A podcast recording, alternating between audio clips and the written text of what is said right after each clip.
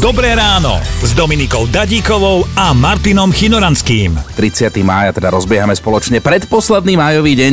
No a keďže sa hovorí, že máj je lásky čas, o chvíľu je tu jún, tak pomaly môžete začať premýšľať nad rozchodom, veď na čo už, keď sa ten maj končí. Ale... Hej, májová láska býva krátka. Tak, poslať to už niekam. Rozumiem tomu, že keď si bola tehotná s tým veľkým bruchom, tak viem, že si chodila výťahom, ale ty doteraz chodíš výťahom na prvé poschodie? To mi taký zlozvyk ostal.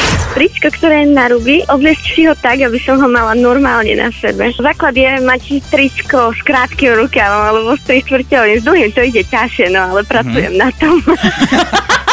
Prišiel do sprchy v košeli, v trenkách, po nožkách a našamponoval, osprchoval a na otázku, že prečo, však nemá vypraté.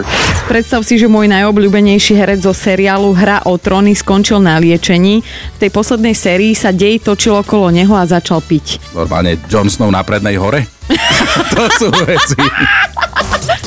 Počúvajte Dobré ráno s Dominikou a Martinom už zajtra ráno od 5. Radio